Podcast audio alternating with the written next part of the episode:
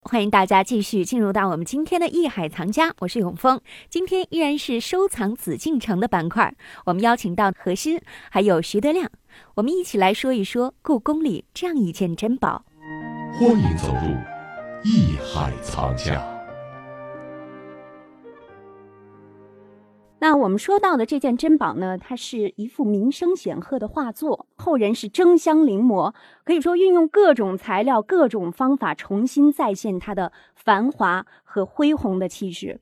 而这幅画呢，也是有魔力的，它是可以看出他画的时间的。在这幅五米多长的画卷里呢，不仅描绘了一座城市的民俗风貌，还巧妙地画出了时间的变化。当我们欣赏它的时候呢，也会不知不觉地发现自己从清晨的田野，逐渐地走进了这座城市，逐渐的呢和画里的人物也走到了一起。比如说，走在这个虹桥之上啊，市井里啊。没错，今天我们讲到的呢，就是《清明上河图》。好，我们先来有请我们的何欣，先给我们说一说这个《清明上河图》到底是谁画的？那个《清明上河图》，我想这个大家应该都有所耳闻，嗯，对吧？然后这个至于谁画的呢？我估计在座的可能也都知道，都听说过这个徐大才子，嗯，您就跟我们说一下这是谁画的吧？ 这个这个这是北宋的著名画家，呃，这个是不是叫张择端来着？ 没错，没错，嗯北宋张择端，自幼好学，早年游学汴京，曾供职于翰林图画院。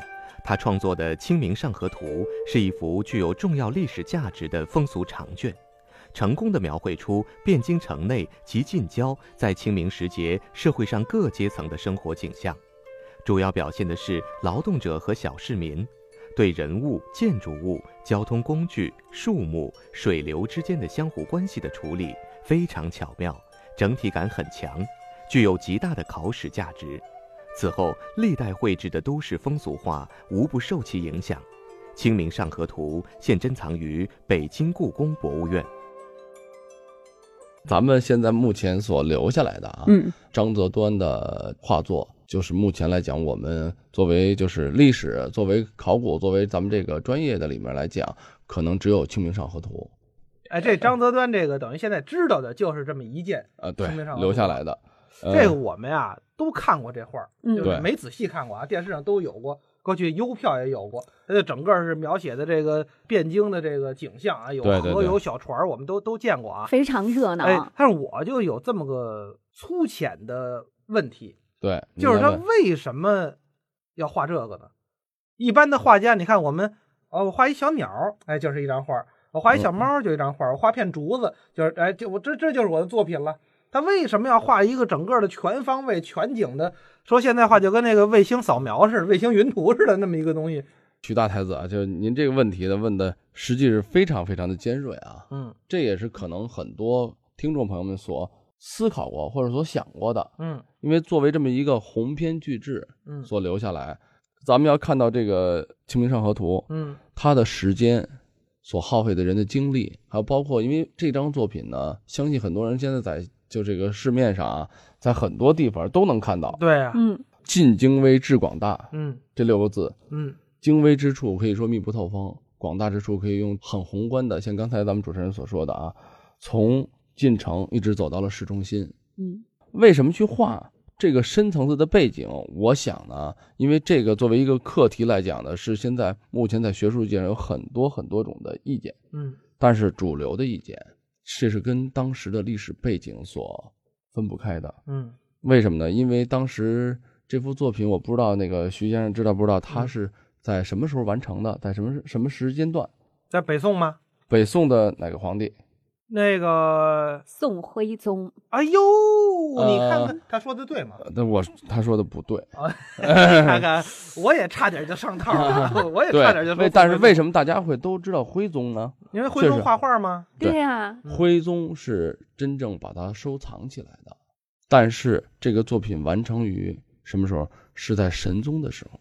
哦，啊，宋神宗时代，咱们对于神宗可能这个一说抽象起来有点不太注意，但是王安石变法你们都知道吗？嗯，嗯就是在神宗时代，哦，它是一个神宗是一个非常励精革治的一种开明的、很上进的一个皇帝，他在那个时候是很有追求的，所以他希望呢，就是在当时的社会想变，求变，求什么？求整个呃国民的富庶，嗯啊，有这么一种心态。后来这个由于客观的一些条件，还有一些宫廷的这种斗争跟背景啊，他最后王安石变法确实失败了。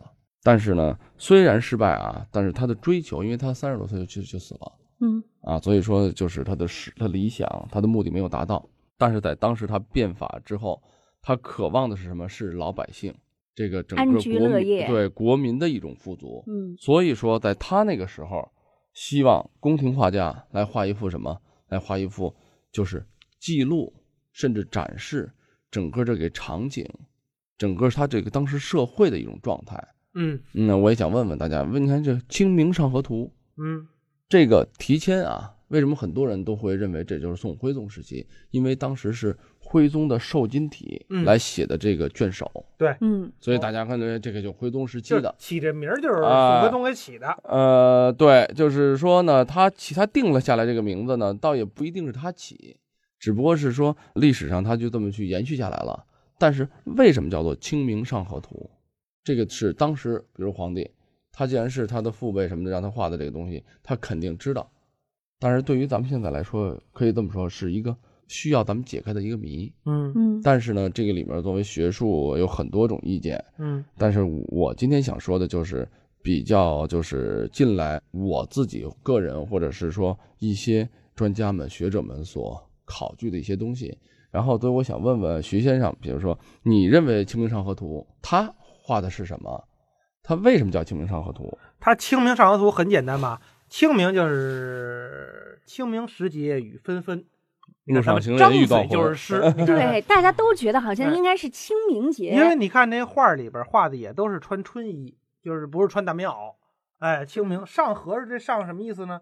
就是上城里去啊，什么这个上哪儿去？这个上上河肯定跟当时那个赶集那意思差不多。而且我们看得出来，那画儿里那个汴河那个上面特著名那桥、是吧？我觉得呀，嗯，就是在河上的意思，清明和尚图，对，清明是一个和尚的名儿。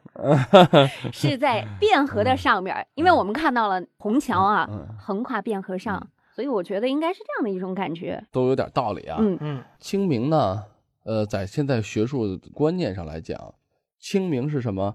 就如果深层次地挖掘这个作品呢，会说这是清明之事嘛，盛世。为什么？因为很多统治阶级嗯在画这个画卷的时候，要展示自己的这个国力，展示自己的这种形象嘛，嗯统治的这种清明。嗯人所以民说安居乐业，对，所以他经济展繁示荣。这个，所以叫做清明啊哦。但是呢，这只是其中的一个观点。嗯，还有什么观点？啊，还有就像你说的，还有人啊，有些学者啊，就是清明坊，这个是当时开封的一个地名儿哦，就跟现在崇文区似的。啊，对，东文东城区啊，哎，对哎对对，崇文。然后所以说清明坊呢，这个地方呢，它就简称了清明，嗯就是嗯这个地方，它是这个根据河岸两边的这个风景所画的一个风俗画哦啊，《清明上河图》。还有一种说法就是像咱们普通的所认为的清明时节，这个时候的这个一幅画卷。